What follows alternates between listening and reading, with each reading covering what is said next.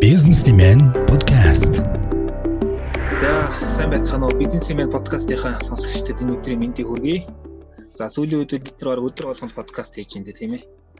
За тэгэхээр бид э, энэ удаагийн дугаар маань одоо удааж үйл төрийн танхим Германы хамтны ажиллагааны олон улсын нийгэмлэгтэй хамтраад хийж байгаа бизнес алхам нэртэй цуврал подкастын маань одоо дөрөв дэх дугаар нь болж байна. За бид нар нийт 6 дугаар явахаар гэж цувралаа явуулж байгаа маа. За энэ подкаст маань одоо шинээр бизнес эхлэх гэж байгаа бүх хүнд за ер нь шинээр гэлтгүй ер нь жижиг бизнес эхэлж байгаа бүх хүнд те а ялангуяа мэрэгжил сургалт үйлдвэрлэлийн төв төгсөөд одоо тийм байгууллагыг төгсөөд өөрийнхөө одоо бизнесийн ур чадвар мэдлэгийг бизнес болгохыг хүсэж байгаа. За ер нь бүх төрлийн одоо бичил жижиг дунд гэсэн тэр бизнес эхэлж байгаа бүх хүнд зориулагдсан ийм агуулгатай подкаст юм аа.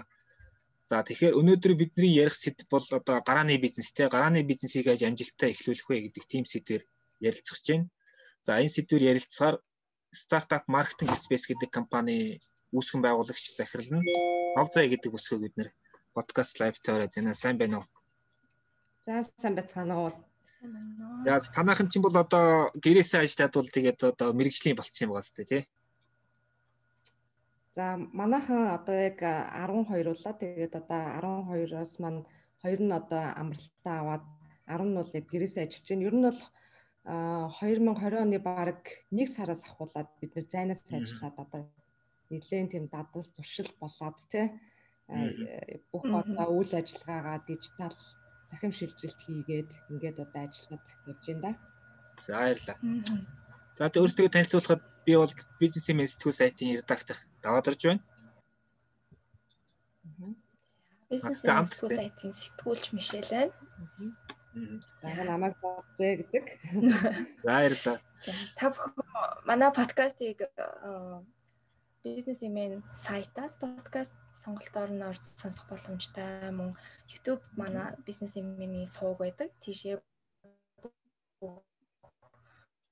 подкастууд бичлэгтэйгээ бас ордог үзэнгээ сонсох боломжтой. M+ аппликейшнээр манай подкастыг сонсох боломжтой шүү. Ер нь бол сонсох, үзэх, унших сувг бол бизнесмений хувьд бол маш хангалттай гэж хэлэх байна. За тэгэхээр подкаст руу ингээд оръё.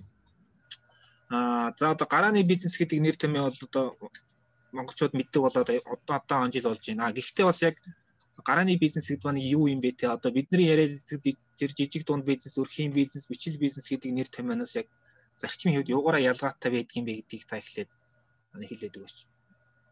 За. За гарааны бизнес одоо энэ баахнаас одоо сүүлийн 3 жил бол нилээдгүй олон гадаад үг бол тренд болж шүү дээ тий.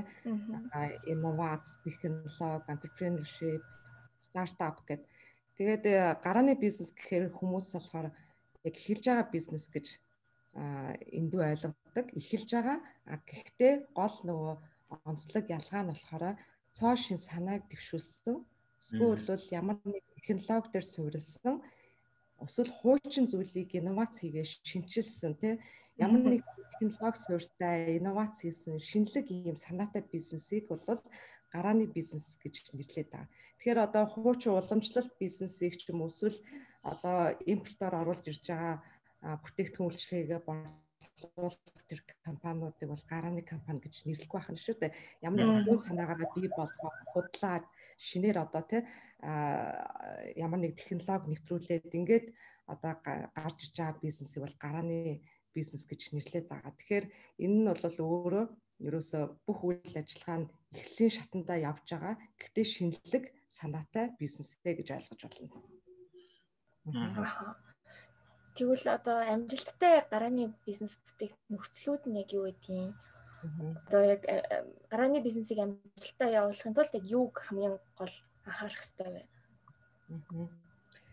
За сүүлийн яг 3 жилийн хугацаанд манай байгууллагын хувьд яг энэ гарааны бизнесүүдийг бойжуулах, зах зээл дээр амжилттай нэвтрүүлэх тэр үйл процессыг нь одоо богиносгох, хөрөнгө оруулалтанд бэлтгэх гэдэг энэ одоо үйл ажиллагаануудыг хийгээд ингээд явж байгаа.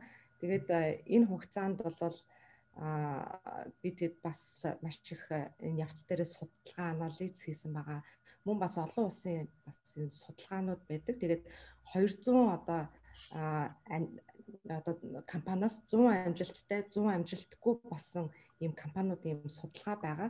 Тэгэхээр энэ дээр ингээд хамгийн түрүүнд ерөөсөө дийлэнх олох хүмүүс юу гэж боддог вэ гэхээр хөрөнгө оруулалт байвал эсвэл санхүүжилт байвал бизнесийг бол хин чи чинь эсвэл одоо ингээд нэг ийм санаа нь хийх гээд байна гэж ярьдаг. А тэгвэл энэ судалгаагаар юу гэж гарсан бэ гэхээр хамгийн түрүүнд тайминг буюу цаг хугацаа цаг үе олсон байдал тий тэр одоо энэ бизнесийг хийхэд цаг үе мөн үү биш үү гэдэг тэр момент өөрөө маш чухал юм байна гэж. Тэгээ өнөөдөр гэхэд даяараа цар тахалтай холбоотойгоор бол одоо энэ одоо зүйлийг энэ одоо өвчнийг гэтлэх эсвэл энэ олон асуудлыг шийдвэрсэн бизнесүүд бол яг цаг үе олсон бизнес магадгүй мөнгө гэдэг ч юм уу те иймэрхүү байдлаар одоо бид нэр цаг үе мэдрэх судлах те а нийгэм эдийн засгийн байдлаа ойлгох тэр зүйл бол хамгийн түрүүний одоо нийт тэргүүний чухал зүйл юм а гэж. За хоёрдугаарх одоо зүйл бол одоо энэ гарааны бизнесийг амжилттай хийхэд баг хамтлан маш чухал гэдэг.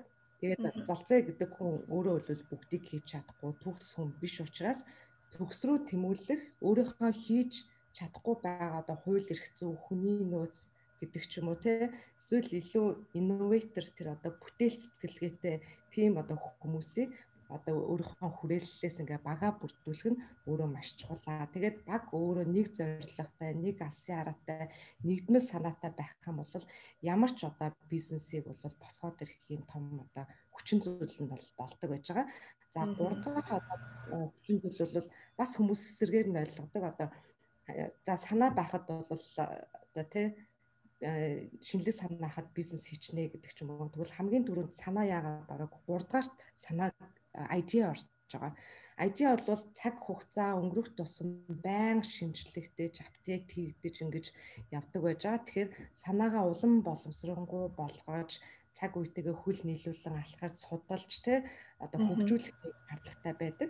За дөрөвдүгээр чухал нэг зүйл бол а бизнес модель.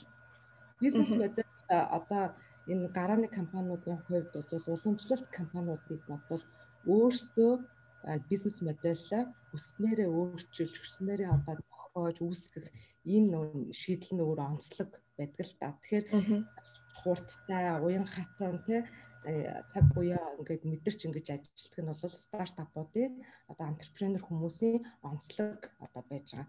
За хамгийн сүүлийн хэсэг одоо чухал хүчин зүйл бол хөрөнгө оруулалт байгаа. Тэгээд одоо хүмүүс сая хэлсэн шиг хамгийн түрүүнд одоо санхүү байна гэж ойлгож ирсэн бол энэ судалгаар хамгийн сүүлд цаг үеэ олоод төгс бага бүрдүүлээд санаагаа хөгжүүлээд бизнес модельээ бий болгоцсон цагт бол хөрөнгө оруулалт баг ингээд олоход бол маш амархан байдаг. Аа. Тэгэхээр ерөөсөө энэ бүгдийг эхлээд маш сайн бэлтгэл ингээд хийсэн цагт бол хөрөнгө оруулагч өөрөө ороод ирдэг гэж байгаа. Тэгээ манай байгууллагын хувьч ч гэсэндээ энэ бүгд маань одоо ингээд бүгс ингээд бүртээд явцсан байсан учраас 2 хоногийн дотор одоо тэр компанийн анхны хөрөнгө оруулалтыг бол богсож чадсан бас юм одоо түүхтэй байгаа.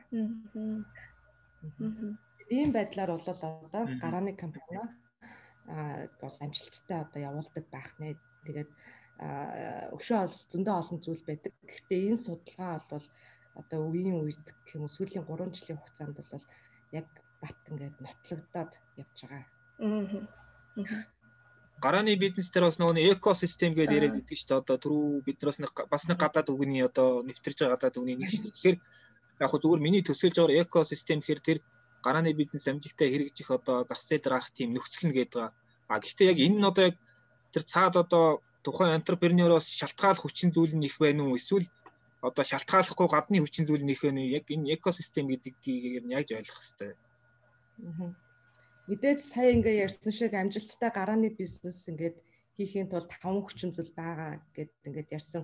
Үүнтэй ингээд яг уялдуулаад гарааны бизнесийн экосистем буюу гарааны бизнесийн таатай орчин гэж одоо ярьдаг байж байгаа. Тэгээд энд бол бүх stakeholders гэд бас ярьдаг. Бүх оролцогч талуудыг оролцуулаад энэ одоо тий цогцоор энийг экосистемээр нэгээд хөгжүүлж чадах юм бол гарааны компани одоо процесс тэр одоо зүйлсийг улам богиносгох те 5 жил хийх гэсэн бол 1 жилийн дотор амжилттай зах зээл дээр гарах тэр боломжийг нь одоо хурцгаж өгч байна гэж ойлгож байна.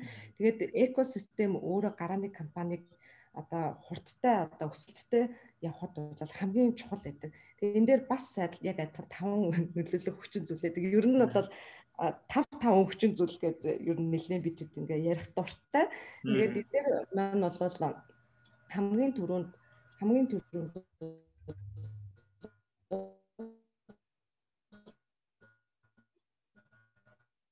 уур чадвар. Нэгдүгээрт нь. Тэгэхээр энэ нөгөө гэдэг энэ нөгөө процесс болон тэр одоо хүнд сэтгэлгээг нь өөрчлөх, шинэ одоо гарааны бизнес ихэд ямар ямар модельүүдийг суралцсан байх хэрэгтэй гэдэг тэр одоо сургалтын үйл явцууд гэж ойлгож болно. Тэгээд энэ ур чадварыг хөгжүүлэх чиглэлээр бол нилээдгүй Монголд бол 2010 оноос хойш бол манай одоо ижил төрлийн үйл ажиллагаа явуулдаг байгууллагууд одоо чухал үүрэг ролтой ажиллаад нилээдгүй олон сурагч багш нар бэлтгэгдээд бас чамгүй одоо олон улстай тий үнэлэгдэхээр ийм одоо хүмүүс бэлтгэгдсэн бол байгаа Монгол улсад. За хоёрдугаар одоо хүчин чухал хүчин зүйл юу вэ гэхээр нэгтрал нэгтрал буюу дид бүтэц гэж байгаа. Одоо энэ инкубатор төв, хамтын офсууд, шинжлэх ухааны паркууд, одоо энэ инновацийн бүүд гэд ингээд яриад байгаа. Тэр одоо инкубатор төвүүд дээр дэлхийд даяар ерөөсөө юу гэж үзэж байгаа гэхээр зүгээр нэг одоо гараж ч юм эсвэл нэг оффист гарааны компани бойцсноос илүү хамтын офсоор дамжуулаад инновацийн төвүүдээр ингээд дамжуулаад явах юм бол тэр процесс нь өөрөө маш хурдтай ингээд одоо яваад одоо гарааны бизнес зах зээл дээр хурдан нэвтрэх боломжтой тэр одоо төвөөс бүх мэдлэг мэдээлэл те хөрөнгө оруулалт бүх зүйлээ ингээд босгох боломжтой байд юм а гэд одоо бол Монгол улсад улсаас бол инновацийн хаб инновацийн төв гэдэг ингээд байж байгаа 2 3 одоо хамтын офсууд байж байгаа хувийн хвшлэн тий. Тэгэхээр энэ нь өөрөө бол бас ингээд хувь нэмрээ оруулаад ингээд явж байгаа. За гурав дахь одоо чухал экосистемд ордог хүчин зүйл маань юу вэ гэхээр соёл. Ерөөсөө энэ нь өөрөө ингээд цоо шин соёл учраас бид нар энэ 21 аймаг 9 дүн те Монгол улс даяараа одоо энэ хүү соёлыг түгээн дэлгэрүүл дэлгэрүүлэхнээс бидний одоо үүрэг болчиход байгаа. Тэгэхээр энэ entrepreneurship энэ гарааны бизнесийн соёлыг тэр инновацийн соёлыг технологийн соёлыг бид нар энэ дижитал шилжилтийг ийм чухал юм аа гэдгийг ерөөсөө өнөөдөр хүртэл ингээд одоо подкастт орж байгаа нь хүртэл нэг олон нийтэд түгээх хүртэл одоо энэ үүрэг болчиход байгаа. Тэгэхээр энэ соёлыг бид нар одоо ингээд бас түгээгээд явж байгаа нь 3 дахь том одоо хүчин зүйл байх нэ. За дөрөвдүгürt нь бол сая э, бас э, нөгөө гарааны бизнес юм дээр орж исэн хөрөнгө оруулалт байж байгаа. Хөрөнгө оруулалтын таатай орчин. Одоо гарааны бизнес эхлүүлэхэд бол бид нэр зээл авах боломж маш хомс байдаг. Яг бол анхны нөгөө барьцаа хөрөнгө байхгүй гэдэг ч юм уу зөвхөн санаан дээр явж байгаа те прототип бүтээгдэхүүн дөнгөж гарцсан явж байгаа энэ үед бол банк хязгаарч зээл олохгүй. Тэгэхээр энэ дээр энэ жил хөрөнгө оруулалт ч юм эсвэл гарааны бизнесүүд хөрөнгө оруулалт өгдөг одоо энэ хөрөнгө оруулагчид бол чухал үүрэгтэй. А нөгөө талаас нь хөрөнгө оруулалтын таатай орчин буюу тэр эргэцэн орчин нь бол үнэхээр одоо Монгол улсад дутагдж байгаа. Тэгэхээр ингээд гарааны бизнесүүдэд хөрөнгө оруулалт хийх юм бол цаанаа одоо энэ ингээд хөрөнгө оруулагчдаа татвараас нь хөнгөлдөг ч юм уу тэр таатай орчныг нас бүрдүүлэх биднэрт бол зайлшгүй юм шаардлагатай байгаа. Тэгээд үргэлжлүүлээд хамгийн сүүлийн 5 төвчин зүйл маань бол хууль эрх зүйн орчин бол маш одоо хэрэгтэй байгаа. Нэг талдаа гарааны бизнес ингээл бойж гол ядаал те ингээл яваал гэдэг нөгөө талд нь улс нь одоо гарааны бизнесээ дэмжихгүй ингээд байх юм бол энэ ерөөсөө одоо биелэлээ олохгүй. Тэгээ сүүлд бол одоо 2019 оны 12 сарын 12 сарын 19-нд одоо инновацийн тухай хуулинд нэмэлт өөрчлөлт ороод ингээд тэр дотор яг гарааны бизнес гэж юу юм те инновац гэдэг нь юу юм гээд ингээд нэлээд айтайхан томьёолоод өгцөн. Тэгээ үнэхээр гарааны компани гэдгээ нотлоод нотолж чадах юм бол 3 жилийн нөт гайлын татвараас чөлөөлөгдөх бас ийм том боломжууд бас байдаг. Тэгээ манай бизнес эрхлэгчид маань бол төдийлөн бас одоо тий тэр хуулаа бас нэг судалдаггүй юм шиг харагдсан. Тэгэхээр энэ нь болохоор одоо ингээ харахад бол зөвхөн одоо тий энэ хамт гарааны бизнесийг бойжуулдаг төвүүд биш, антрепренерууд биш. Нөгөө талдаа ингээд энэ төрийн байгууллагууд бүх оролцогч талын нэг хамтын ажиллагаа хийж байж ич одоо экосистемийг цогцоор нь хөгжүүлнэ гэдэг. Тэгээ Монгол улс одоо индексээрээ яг хаана явж байгаа юм бэ? Тэ энэ экосистем. Тэгээд энэ бол түрүү жилийн одоо судалгаа байгаа. А 10 оноо гэж ер нь бол үздэг. Одоо дэлхийд арай тэр 100-аас 10 гэсэн үг. Үгүй за яг 100 гэд үзэх юм бол тэг дундуур нь буюу 50 дээр явж одоо явж байна. 5 оноо гэж индексээр явж байгаа. Тэгэхээр тэрний цаана дахиад 50% одоо үлдчихэж байгаа шүү дээ тий. Тэрэн дээр бид нэр асар их одоо ажиллах зөндөө маш их ажлуудыг хийх, хамтын ажиллагаа хийх, одоо энэ хууль эрх зүйн орчинд өөрчлөлт оруулах гэд ингээд маш олон ажлууд ингээд хийгдээд л ингээд явж байгаа. Тэгээд энийг ингээд хийгээд улам ороод ингээд явах тусам бол бид нэр өөрсдөө бас энэ залуучууд маань энэ антрепренерууд маань хийж бүтээх хүсэл эрмэлзэлтэй те шинийг санаачлагчд маань нэгж нэгдэж одоо ингээд дуу хоолойгоо өргөх хэрэгтэй байна. Энэ салбараа таниулах хэрэгтэй байна. А үүгээрээ одоо тэр одоо юугаараа дамжуулаад бид нэр төр дас ингээд те саналаа өгье гэд саяхан бид нэр энэ өнгөрсөн 4 сар Dream Dreamers гэдэг байгуул нэгдлийг бол байгуулсан. Одоо 500-аад энэ шинийг санаачлагч энэ антрепренеруудын нэгдсэн ийм одоо компани компаниуд нэгтчихсэн. Энүүгээрээ дамжуулаад бид нэр судалгаа аваад төрд одоо яг ийм хүсэн дээр буусан гарааны бизнесийг бий болоход ийм ийм ийм хүчин зүйл хэрэгтэй байна гэж саналаа өгөөд явж байгаа. Тэгээд миний бие бол одоо энэ их хуралдах инновац цахим бодлогын байнгын орооны одоо зөвлөхөөр стартапуудаа төлөөлөөд одоо дуу хоолойгоо өргөөд ингээд явж байгаа. Тэгэхээр бүх талд бид нэр одоо оролцохоос өөр ямар ч аргагүй. Тэгэхээр экосистем бол маш чухал. Тэгээ энэ дээр бас нэмээд асуумаар байл дэвхэр одоо гарааны бизнес чи ер нь ингээд бизнес эхлүүлэх гэж байгаа хүмүүс санхүүжилтийн асуудал угаасаа хамгийн топ номер 1 асуудал. Тэгэхээр жижиг дунд үйлдвэрийг дэмжих сан гэж нэг их усүр байна. За шинжлэх ухааны технологийн сан гэж байгаа тэр тэгтээ бол маш бага мөнгөтэй тий. За тэгээ нэг иймэрхүү ганц хоёр юм байгаа да. За банкыг бол түрүү ярьчлаа ингээд маш хэцүү гэдгийг. Тэгэхээр одоо бизнес эхлэнэ гэдэг үл зөвхөн зээл авах эсвэл мөнгөтэй болгоод хөрөнгө оруулалт авах биш дээ гэхэд цаана маш олон асуудал. А одоо ингээд жижиг дундыг дэмжих сангийн үйл ажиллагааг харахаар ингээд яг нь төслөө гайгүй бичснүүдийг ингэж харж байгаа тодорхой шалгууруудаар ингээд авчиж байгаа шүү. Тэгээд мөнгө өгөөд. А гэтэл тэр төсөл цаашаага яаж амьдрах вэ те? Одоо яг тэр нэг зорилгодоо хүрч гэнэ үү гэдэг тэр зөвлөх үйлчлэгээ ч гэдэг юм уу ер нь нэг ажлын нэг 100-ны 30%-ийг нь хийж хайчаал тэгэл орхичод байх шүү. Тэгэхээр ер нь одоо яг орчин үеийн нэг За танах бол бас одоо ингээд бас инкубаторын үйл ажиллагаа явуулж байгаа бас нэг компани шүү дээ. Ер нь гарааны бизнесийг дэмжиж ер нь одоо энэ орчин үеийн жижиг бизнесийг дэмжихийн систем ер нь ямар зарчмаар ажиллах ёстой юм? Төрийн инженер, хувийн хвшлийчрийн аль юун дээр нь зах зээл гэдэг өөрөө чинь өөрийн нэгэн хуультай учраас тэрэнд захирахтаас өөр аргагүй шүү дээ. Аа.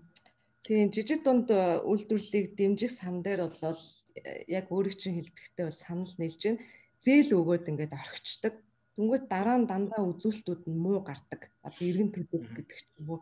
Эсвэл зээл аваад үнэхээр сайжирсан үгүй бол мэдээж сайжирсан нь бол байгаа. Гэхдээ дийлэнх олонх нь яагаад ингэж сайжирч чадахгүй байгаа вэ гэвэл эргүүлээд тэрний дараах одоо нөгөө нэг хөгжүүлэх те тэр процесс нь ерөөсөө тэр жидүү сан дээр явагдахгүй байгаа. Яг бодтойгоор те а тэгээ одоо за зээл авсан хүмүүстэй ядаж за энэ жил нэг 100 компани авлаа гэж бодоход тэр 100 компаниудаа бүр яг энэ мэрэгжлийн байгууллагуудтай зөвлөх үйлчлэгээ, сургаалт те тэр одоо зүйлийг нь араас нь ингэж нөгөө явахгүй бол шууд зээл өгөөд орхидог нь өөрөө бол буруу юм байгаа даа. Тэгэхээр энийг бид нэр уул нь бол жижиг дунд үйлдвэрлэлийг дэмжих одоо энэ сан болон холбогдох газруудад нь бол санал бол хэлсэн байгаа. Тэгээд одоогор бол энэ бол бас ажил хэрэг болоогүй явж байгаа. Тэгээд мэдээ зах зээлийн шаардлагаар хүн болгон төгс биш компани болгоо одоо тий а одоо ер нь бол нөгөө мэрэгжлийн юмыг нь мэрэгжлийн хүмүүсээр нь хийлэг гэдэг энэ одоо томьёол бол өөрөө маш зүв байдаг. Одоо хууль эрх зүйдээр мэдгүй бол хуульч тий хуулийн байгууллага аутсорс ав, маркетинг аутсорс ав тий. Тэгвэл бол одоо ялангуяа жижиг болон энэ одоо стартап хийж байгаа энэ одоо бизнес эрхлэгчд маань маш гоё бараа бүтээгдэхүүн гаргаж чадчихээн монголчууд үйлдвэрлэж чадчихээн тий шин санаа бий болгож чадчихээн одоо маш олон технологийн компаниуд ингээд гарч ирж байна. Гэвч нөгөө олон нийтэд таниулах трийгэ борлуулах тий зах зээлд одоо ингээд нэвтрүүлээд тэр талын мэдлэг бол нэлээд дутагдaltaй. Тэгээд нөгөө сайхан бүтээгдэхүүн одоо бүтээгдэхүүнүүд ингээд контейнерт хураалттай борлуулж чадахгүй те тэр системээ өөртөө дижитал шилжилт хийхгүй одоо орчин үетэйгээ хүл нийлүүлж шалгаж чадаагүйгээс болоод ингээд ерөөсөө дампууртай тохиолдол дийлэн холох бизнесүүдэд гарч ирдэг. Энэ бол маш харамсалтай. Тэгэхээр энийг анханасаа нөгөө нэг компанийнхаа тэ төлөвлөлт би гарахтаа богино дунд урт хугацааны гэдэг ийм төлөвлөлтүүдийг ингээ гаргаад тэрэн дээрээ ингээд үйлдэлд суурилсан тий үр дүнд суурилсан алсын хараандаа суурилсан энэ олон одоо э, төлөвлөлтүүдийг ингээ гаргаад явах нь айгүй чухал гэдэг. Тэгээд одоо энэ цар тахлын үед ингээ харж байхад манай одоо энэ худалдаа аж үйлдвэрийн танхимын судалгааг харахад бол 63% нь нэг сар одоо амьдрах юм нөөцтэй гэж байгаа хгүй дийлэх болох бизнесүүд. Энэ өөрөө Монгол бизнес эрхлэгчид маань одоо бизнесээ ингээд нөгөө урт хугацаанд явуулах юм дархлаад байхгүй байна. Тэгээд бүгдийг байна. Ингээд энэ юу бид нар харуулж байна гэхээр байнгас одоо тэ тасралтгүй суралцах хэрэгтэй хэрэгцээ шаардлагатай гэдгийг харуулж байна. Дээр нь одоо энэ компани илүү урт хугацаанд ингээ хараад зөвхөн өнөө маргаашийн борлуулалт биш те. Энэ одоо ямар ч одоо давагчгүй хүчин зүйл нөлөөлөхөд компани ганхгүй байх те. Тэр одоо үүсгэн байгуулагчдыг бол илүү тархиа өөр зүйл рүү урт хугацааны зүйл рүү ингээ харуулах одоо явах ёстой юм байна шүү гэдгийг яг тийм нэг сигнал өгöd байгаа юм болов уу гэж бодож байна. Аха. Яг энэтэй холбогдуулаад одоо цар тахлын үеийн одоо new normal гэдэг одоо байдал тогтох гэдэг шүү дээ тий. Энэ нөхцөлд гарааны бизнесийн орчин яг яаж өөрчлөгдөж байна? Ер нь э, гарааны бизнесүүд ингээд new normalд ямар хөө болох хандлага гэж ер нь дэлхийд аяаш тэр Монголд тэр За сая 11 сарын 12-наас хойш хөл хорионоос э, хойш ер нь би яг өөрөө нэг 40 гаруй олон улсын артикл судалгаа тий хийгээд тэгээд тэрнийхээ үндсээр нэг бизнес 5N гэдэг аргачлал боловсруулад байж байна. Тэгээд энийг болохоор яг бизнесчтэй зөвлөмж болгоод а илүү яг удирдлагын төвшөнд ялангуяа үүсгэн байгуулагчдын төвшөнд ингэж ажиллавал зүгээрээ гэдэг одоо ийм зөвлөмжийг гаргаж байгаа. Тэгэхээр 5N гэдэг бол саяны өөрөөр хэлсэнтэй яг адилхан бид нар одоо new normal буюу шинэ энэ лайфстайл, шинэ энэ амьдралын хэм маягт маш хурдтайгаар тий мэдрэмжтэйгээр дассан зогцож ингэж ажиллах юм шаардлагатай болж байна тий. Тэгэхээр энэ нь өөрөө яг одоо ялангуяа технологи суртай гарааны компаниудад бол зайнаас ажиллаад сурчсан тий компьютерийн араас ажиллаад сурчсан энэ нь өөрөө нэг тийм одоо удирдах фаундерс одоо үүсгэн байгуулагчд бол болон ажилтнууд нь паник бол болохгүй байна. Аа хангуу бас гайгүй тий ялангуяа технологийн компаниуд бол энэ дээр бол одоо тасан цогцох чадвар бол гайг байгаа. Дэлхийд аяарч гэсэндээ яг адилхан одоо илүү технологийн компаниудын ашиг орлого тий бүр огцом ингээд өсөж байгаа шүү дээ. Ялангуяа та одоо хэдүүлээс зүүмээр ингээд холбогдож зүүм бол одоо 300 хувиар бүр борлуулалт нь бол өссөн байгаа шүү дээ. Тэгээд бас энэ цар тахлын үеэр бас нэг амжилттай авсан бизнес олон улс төр бизнес нь бол shopper гэдэг одоо хүргэлтийн систем байгаа. Энэ нэгтгэх хүнийг гаргасан одоо Америкт бол үүнийг маш сайн ашиглаад энэ нь илүү бас нэг ажилгүй иргэдийг ажилтаа орлоготой болгох энэ одоо модель суурилсан учраас маш амжилттай ингээд явж байгаа гэдэг ч юм уу те ийм одоо байгаа. Тэгэхээр бид нэр илүү одоо энэ эдийн засгийн хямралхгүй тийм энэ чинь бол 2008 оноос хойш хамгийн их одоо ажлын байрыг үгүй болгож байгаа энэ одоо нөхцөл байдал үүсэж байгаа. Тэгэхээр энийг бид нэр илүү боломж болгож харах хэрэгтэй гэж одоо зөвлөмөр байна. Одоо төрд гомдлоод гэдэг ч юм уу эсвэл энэ болохгүй байна. Яна одоо дампуурлаа гэд одоо үүсгэн байгуулагчд бол одоо жанжин шугамаа алдаж эхэлж штэ тий. Одоо спешиал ингээ харах юм бол дийлэнх болох бизнес эрхлэгчид ер нь л бол нэг бол жоохон гоншинсан хатуугаар хэлгээд тий. Нөгөө талдаа ингээл нэг л их ингээ стрессцэн одоо нөгөө сэтгэлийн тэнхээ ер нь бол бас ингээд байхгүй байгаа нь ингээ харагдаж байгаа байхгүй.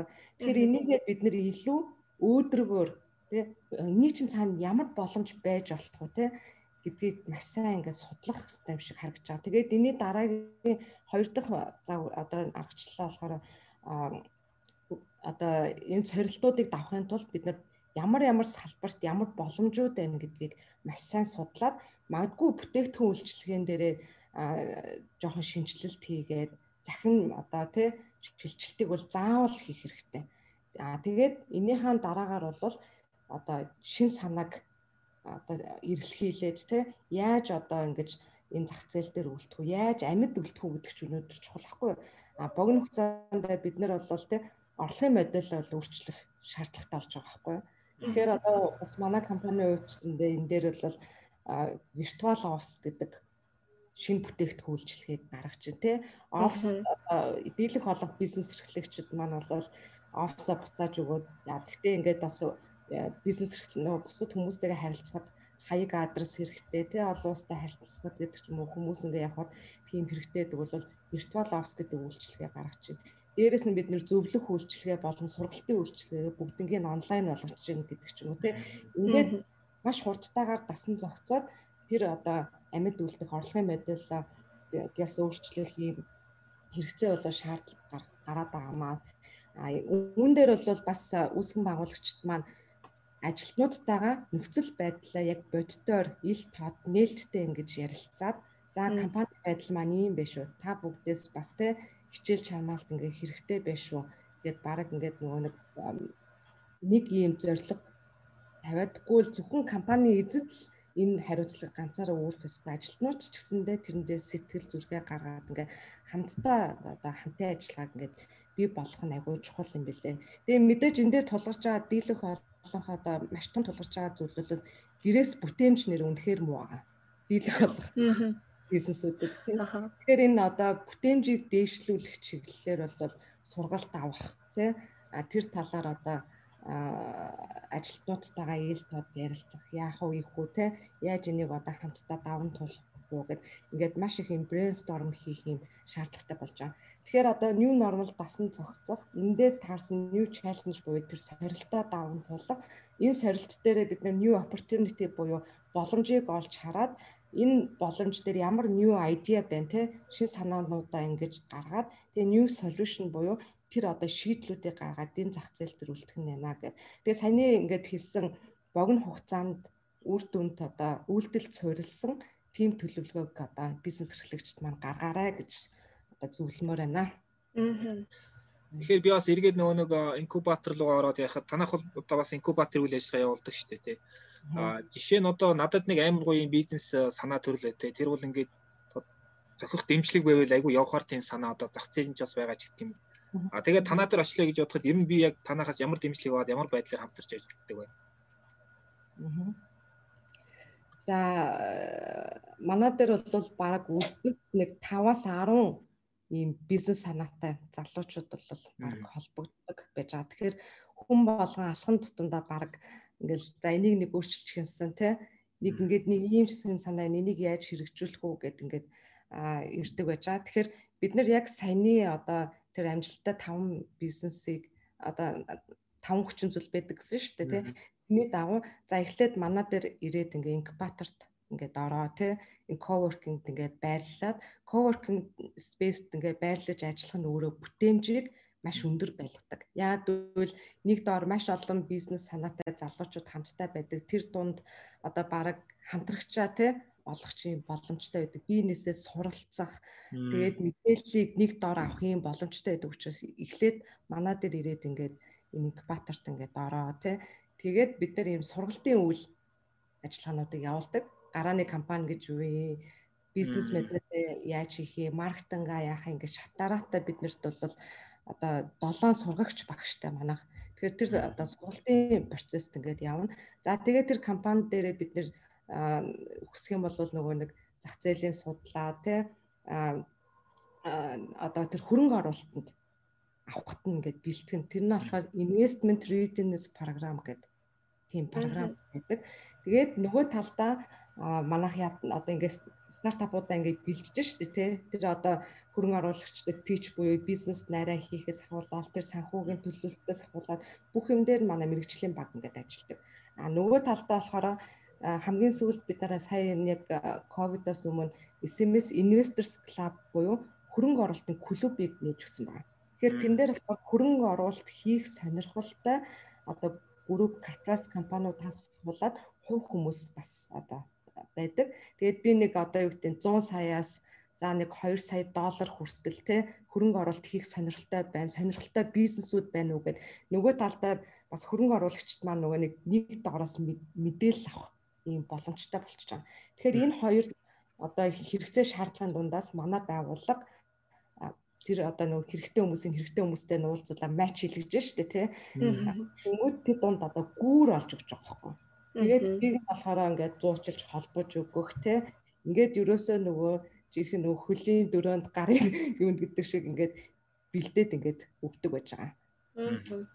Санхүүжилт хөрөнгө оруулалт дээр ахаад зөв нэг зүйл тодруулж асуух гэдэг. Тэр үгээр а одоо Монголд бол санхүүжилт олно гэдэг бол маш хэцүү гэдгийг бүгд мэдчихэж байгаа. Гэхдээ сүүлийн үед ингээд одоо cross гэдэг юм уу тэр одоо гаднаадаас гадаадаас ингэ хөрөнгө оруулж ирээд байгаа нэг зарим нэг одоо гарааны бизнесүүд нь шүү дээ. Миний мэдхээрээс Investcore гэдэг банк санхүүгийн байгууллагаас ханаас ихлээ. Ер нь голдуу Японоос л авч байгаа да тий.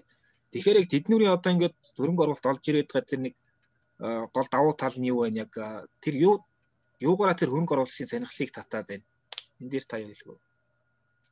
За ялангуяа а олон улсад жоохон глобали те ингээд ярих юм бол хөрөнгө оруулагчид хамгийн түрүүнд баг тэгээд дээрээс нь тэр нөгөө ер нь л хүнийг харж хөрөнгө оруулалт маш их хийдэг.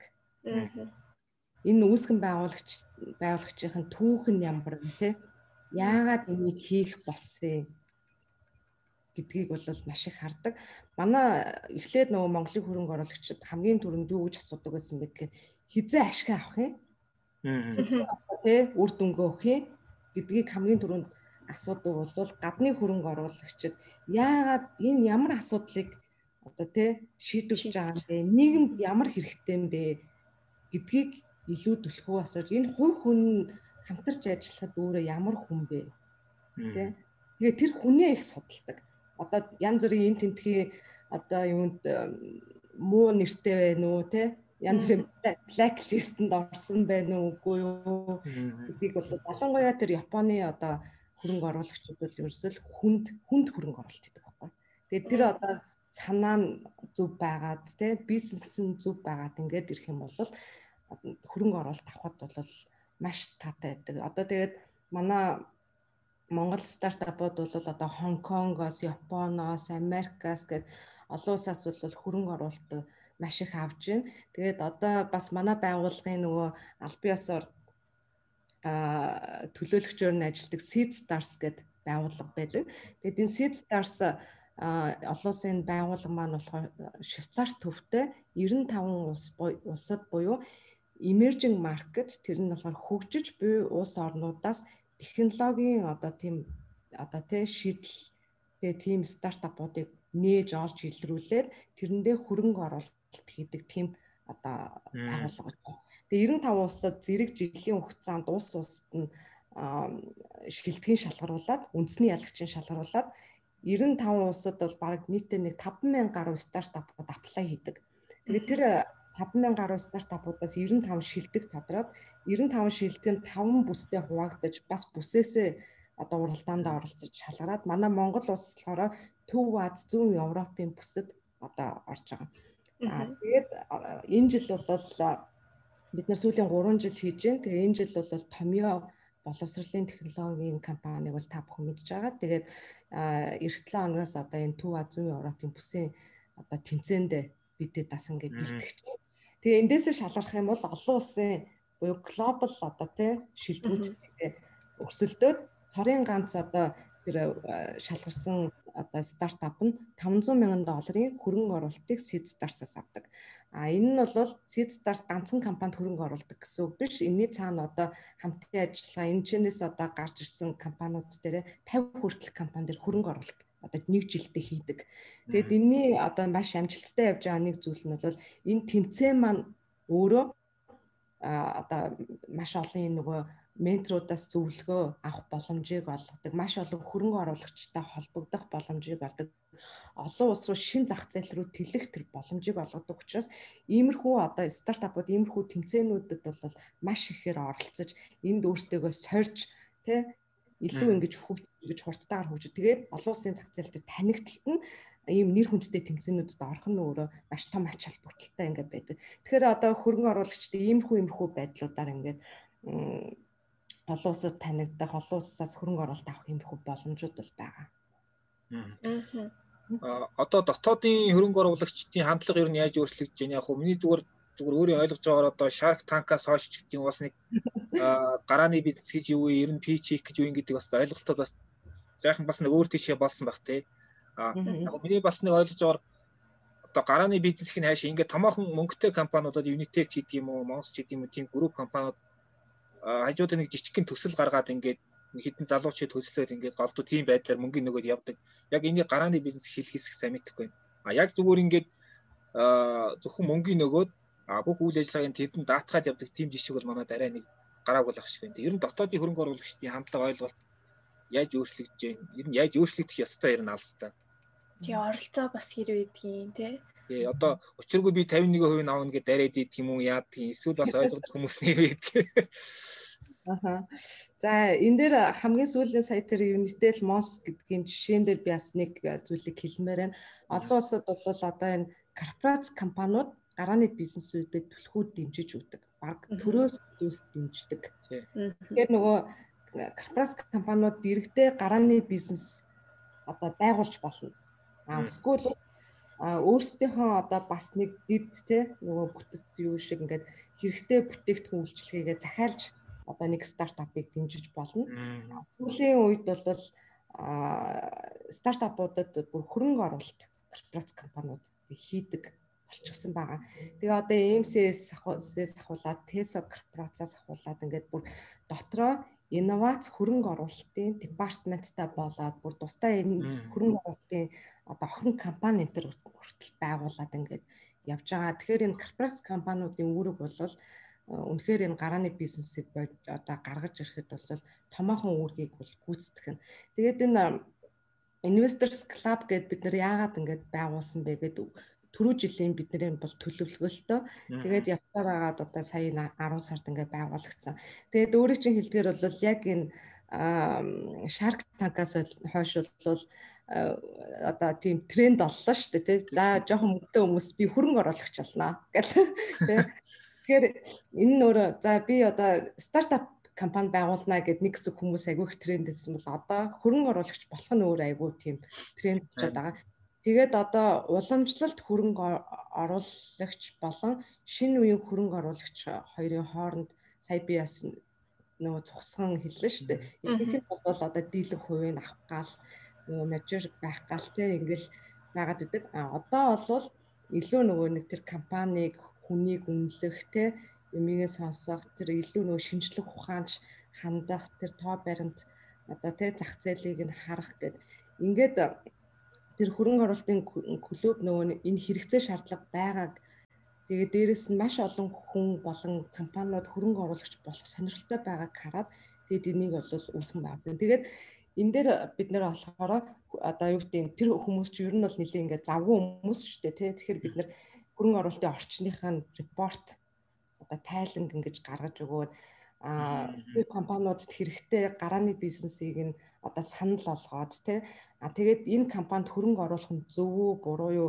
мэрэгжлийн анализ зөвлөгөөг нөгөөд бас өөртийг нь хөрөнгө оруулагч болоход нь бэлдээд тэр этиктэй, ёс зүйтэй тэ дээр дээрээс нь олон улсын хөрөнгө оруулагчид ямар байгаа гэдэг тэр мэдлэг мэдээллийг бас өгөх нь айгуу чухал. Тэгэхээр Монголд өнөөдөр хөрөнгө оруулагчдыг одоо тэ бэлтгэх тэгээд эн чинь бол харьцангуй бас шинэ ойлголт болчиход байгаа шүү дээ тий. Тэгэхээр одоо энэ корпорац компаниуд энэ дээр бол бүр түүчээлэн орж иж байгаад бол миний хувьд маш их баяртай байгаа. Тэгээд маш олон хүн бол манай одоо 20-од гишүүнтэй. Аа. Тэр хөрөнгө оруулагч гишүүнтэй гэсэн үг тийм. Хөрөнгө оруулагч гишүүнтэй болчихсон.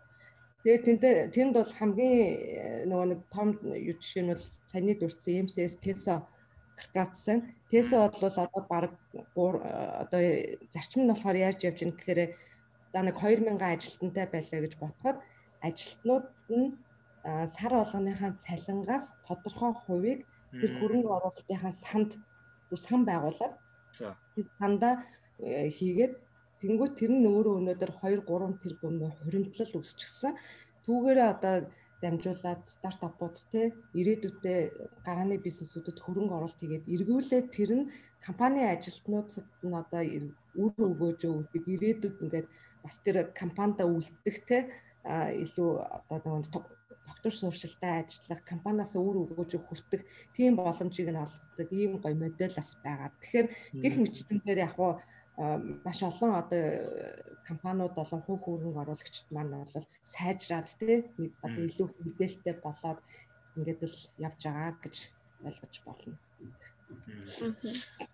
Аа бас нэг зүйл асуумаар нь юу гэхээр одоо за танаа дээр бол ингээд нэг хэсэг хүмүүс нь бол ингээд шууд нөө санаагаа бариад ирдэг байж юм. А бас нэг хэсэг нь ингээд өөрөө үзэж үзэж одоо бүтэхгүй болохгүй баахан явж явж ингээд төөрөлчөөд за ерөөсөө бэлий байли одоо мэддэг чаддаг хүмүүст нь хамтраад ийгэж ирдэг нэг хүмүүс байдаг гэж ойлгож байна. Тэгэхээр тийм хүмүүсийн одоо яг ганцаараа зүтгэл явж байгаа гаргадах гол алдаануудыг энэ та ямар нийтлэг алдаанууд ирнэ ажилладаг. Аа за тэр одоо ер нь бол жоох уламжлалт сэтгэлгээтэй хүмүүс компаниуд гэж хэлж болно. Тэгээд дийлэх олон хүм одоо компаниудыг харж хагаад хамтын ажиллагааг бол нэг тайшаадгүй. Тэ? А зөвхөн одоо 100% компани өөрөө эзэмшээд олж ирсэн бол өөрөө тий юундаа үрээд зарцуулах нь бол тэр одоо санхүүгийн сахилга бат гэдэг ч юм уу тий тэр тал дээр бол маш ингээд сул байдаг. Тэгээд магадгүй тэр компани дээр нөгөө шэр холдроор 2 3 хүн ингээд оруулаад эсвэл одоо тий шинэ одоо ингээд шэр холдор оруулж ирэхэд бол маш дургу ингээд шинэ имийг хүлээж авах дургу хүмүүс байдаг. Тэгэхээр нөгөө нэг бид нар ингээд хэл одоо хэлэхэд бол тэр баг маш олон одоо магадгүй ингээд зөвхөн бид нэг харахад үйлчлэгээний бизнес дээр ч юм ингээд харахад маш олон эдлийн цехүүд хаа сайгүй одоо жишээнд байж маш олон фэшн брэндүүд те Монголд ингээд бий болцсон байж баг ялгарал байхгүй те. Тэгвэл одоо энэ цаг үед ингээд маш хэцүү байна ингэж тэгж ингээд ингээд яаж олон улсад яаж юм гэвэл хоорондоо ижил төстэй байгууллагад хамтын ажиллагааг бий болгоод нэг нь нэг давуу тал нөгөөхөнд нь бас нэг өөр давуу тал байхад хоорондоо ингээ мерч хийж байгаа байхгүй нэгдэж нэг компани болчихно гэсэн үг тийм тэгж илүү хүчтэй одоо энэ зах зээл дээр тэсэж үлдэж юм гэдэг ч юм. Тэгээд ер нь бол ингээд бүр аргаа барцсан компаниуд ч гэсэндээ манай дээр ингээд ирдэг. Тэгээд бид нар бол компани дээр нь бол нөхцөл байдлын анализ шинжилгээ хийж өгдөг. За удирдлагын зүгээс ийм алдаа байна. Тэ ажилтнуудын зүгээс бол ийм алдаа байна. Бүтээгдэхүүн дээр ийм шинжилэлт хийх хэрэгтэй байна. Айгүй гой бүтээгдэхүүн хийчдэг сав баглаа бодол нь хүний нүдэнд тусахгүй байвал бас л борлуулагдахгүй тий. Тэгэхээр одоо маш гой бүтээгдэхүүн хийчихэд маркетингаа хийхгүй бол бас л борлуулагдахгүй хүн мэдэхгүй. Тэгэхээр иймэрхүү иймэрхүү алдаануудыг ерөөсөө тэр юу шийдэх үгүй л бусад чаддаг хүмүүстэй хамтрах Эсвэл бусад одоо салбарынхантайгаа нэгдсэн байдлаар одоо тий ингэж хамтрах. Ерөөсөө энэ олон талд хамтын ажиллагаа гэдгийг ерөөсөө манайхан аюулгүй сайн хийх хэрэгтэй. Тэгээд тэр нөгөө нэг нэтворк буюу энэ хүрээлэл дээр тулгуурлах нь өөрөө жижиг бизнесүүдэд бол амжилттай амжилттай явахд бол аюул хэрэгтэй байдаг. Тэгээд одоо а юу гэдэг нөгөө жижиг компаниуд бол нэг бол үүсгэн байгуулагч дээр тулгуурлаж явна нэг бол чанартай бүтээгдэхүүн үйлчлэгээн дээр тулгуурлаж явна гэдэг хоёр зүйл юу нь байгаад байгаа байхгүй. Тэгэхээр энэ нас юу гэж юм гэхээр нөгөө үүсгэн байгуулагч өөрөө тэр бүтээгдэхүүндээ хэрэглээд одоо манай ламуурын хулан бол энийг аягүй сайн хийдэг шүү дээ тий.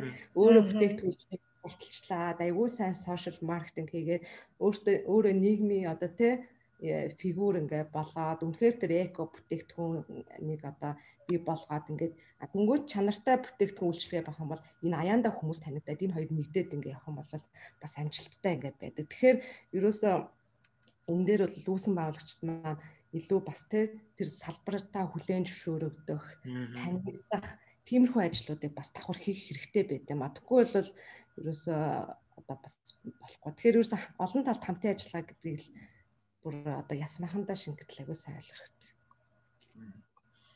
За за за баярлаа. А Мишель асуух зүйл байна уу? Үгүй ер нь бол болчихлоо. Тэгэхээр янз бүрийн юм ирээгүй юу гэсэн. Лайв дээр ирээгүй байна зүгээр таныг магтсан зөв комментод байсан байна. Тийм үү. Баярлалаа. Тэгэхээр э бизнесийн подкастын маань бизнес алхам гэсэн юм одоо цувралын маань дөрөв дэх дугаар нь энэ түрээд ингээд өндөрлж байна. Энэ удаагийн дугаарт стартап маркетинг спейс компани үүсгэн байгуулагч Золзой оролцож одоо амжилттай гарааны бизнесийг нь яаж эхлэх вэ? Юу хэрэгтэй вэ? Ямар нөхцөл шаардлагатай вэ? Юу анхаарах вэ гэдэг тэр залаар маш өгөөчтэй ярилцлагыг хийлээ гэж ойлгож байна. За тэгэхээр эцэст ингээд сануулхад бизнесийн подкаст нь л одоо уг нь бол бид нар нөө зөвлөхүүдтэй ингээд вебинартай хамт хийгээд 7 хоног болго нэг подкаст явуулдаг байсан. Харин сүүлийн нөө карантин эхэлснээс бид нар одоо сүүлдээ өдөр болгоно нэг подкаст хийгээд үндсэн подкастаас гадна 2 3 цоврал ингээд явуулдаг ийм ажилтай болсон байна. За тэгэхээр бол бидний манай контентийг бол сонсох сууг а сонсох, унших, үзэх сууг бол хангалттай. Бизнесмен сайтын подкаст гэдэг болон байгаа. За бизнесмен гэдэг YouTube channel байна. За бизнесмен подкаст гэж зүгээр Google руу ороод хайхад бол бас маш олон платформ гарч ирнэ, илэрцүүд гарч ирнэ. Тэндээс одоо өөрийнхөө девайс одоо төгөөрөмж тохирох платформыг сонгоод манай контентийг үзэж болно шүү гэдгийг хэлэх гэсэн юм аа. За ингээд энэ дугаар ингээд өндөрлж जैन. Дараагийн дугаарыг бид нар хагас сайны одоо ирэх Бямбаргийн 14 цагаас хийн энэ маань онлайн худалдааг яаж хийх вэ гэдэг сэдвэр бид нэр шопинг минийхэнтэй юм ярилцлага хийх гэж байгаа гэдгийг сануулъя. За энэ бас сонирхолтой болох гэж бодож байна. За ингээд зовлоо захиралдаа баярлалаа танд амжилт хүсье. Баярлалаа. Хүндас амжилт хүсье. Баярлалаа. Аа баяртай. Баяртай.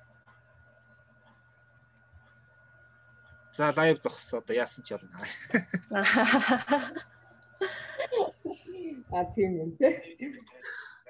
Яа за за за. Дэжгүй юу? Дэжгүй дэж. Дэжгүй харин айгүй ер нь энэ цуврал ихснээс хамгийн агуулга ихтэй юу боллоо тий дугаар боллоо тий. Дугаар боллоо юм тий. Аа энийг нөгөө нэг нэг нийтлэл юу болгоод тавьчихдаг тий Тий дараа нь бид нар нийтлэл болгоно. Ялангуяа түрүүн таны ярьсан тэр нэг 5 5 гэдэг нэг юунууд яваад байгаа шүү дээ. Тэрийг чи тэрүүгээр бол яг нийтлэл болгоод тавьчих. Тэрийг зүгээр бичээд нийтлэл болгочиход баг болохоор л тиймэрхүү юм бол. Тийм би болохоор тэр нэгтрэл нөгөө экосистем амжилттай гарааны бизнесийн нэг ганц зураг. Тэрийг хавсарчихгүй те. Тэгээд тийм над руу эсвэл мэйлтчих болно шүү дээ. Тий, таны хаягаар мэйлдэ. Тэгээд нэг юу болгочвол нийтлэл алгаар гаргачвал хүмүүс нэлээд өгөөчтэй байж магадгүй тий. Яа за за баярлалаа. За баярлалаа. За